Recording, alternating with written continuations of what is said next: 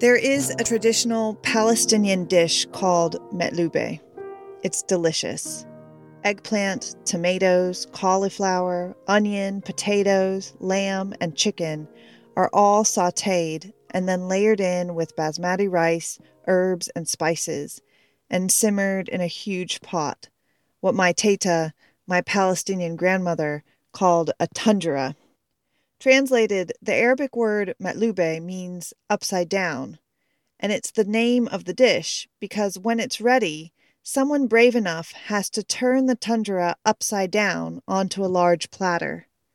The cook then bangs the bottom of the pot with a heavy spoon, and then slowly, slowly, slowly lifts the pot to reveal the layers of meat and rice and vegetables in a wide tower of goodness that maintains its shape, at least until the first serving is scooped out. In my family, for reasons I've never known, when the tanjura is lifted and the metlube is revealed, the guests gathered for the meal ask, Will the ceasefire hold? If the metlube tower stands straight, the answer is yes, the ceasefire will hold, and everyone cheers. If the rice and meat and vegetables tumble down beneath the tanjura, though, the dinner crowd groans. The ceasefire has not held. Of course, either way, the meal will be enjoyed and its cook applauded. But for that one moment, as the tanjura is lifted away, the gathering holds its collective breath in anticipatory stillness. For one minute, we all stop and wait to see what comes next. My family and I eat metlube often. Sometimes my Palestinian mother makes it for us.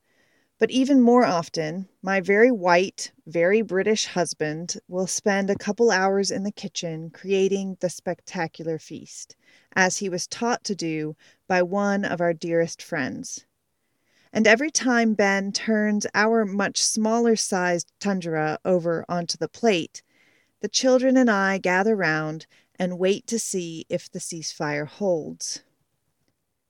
These days, though, what once was a funny family tradition has turned deathly serious.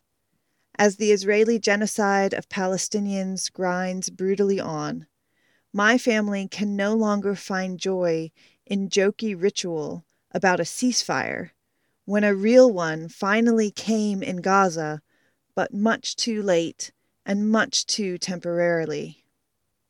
We won't stop making matlube, though, this traditional feast of my people.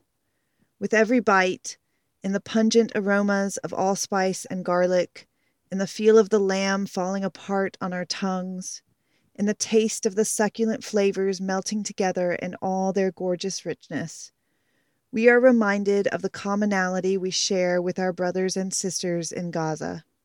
We are linked with the people there, our people who suffer beyond measure, but who refuse to be ground into oblivion, who stand up against those who would obliterate them, who hold fast to their faith that God is with them, Emmanuel, even if the powers of the world close blind eyes and turn away.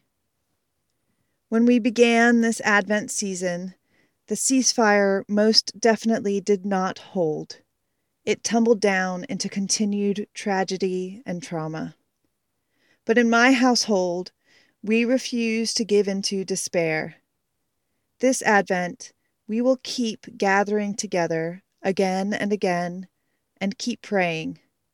We will stop amidst all the tragedies around us and wait for God to do something new. We will hold our breaths and hold on to hope, anticipating a day when God will lift this heaviness from us and reveal the fullness of His goodness in the world. And the ceasefire will hold. Not just a break in Israel's relentless airstrikes and killings, not just a temporary pause in the mindless violence that people commit against others but a true ceasefire, an end to it all.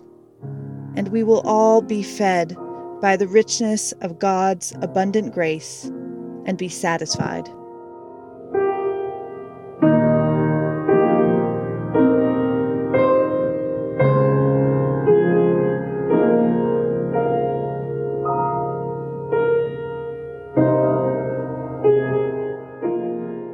Reverberation of the Spirit is a production of Trinity Episcopal Cathedral in Portland, Oregon. Music for this podcast was performed by Dr. Catherine Webb. For more information, go to www.trinity-episcopal.org.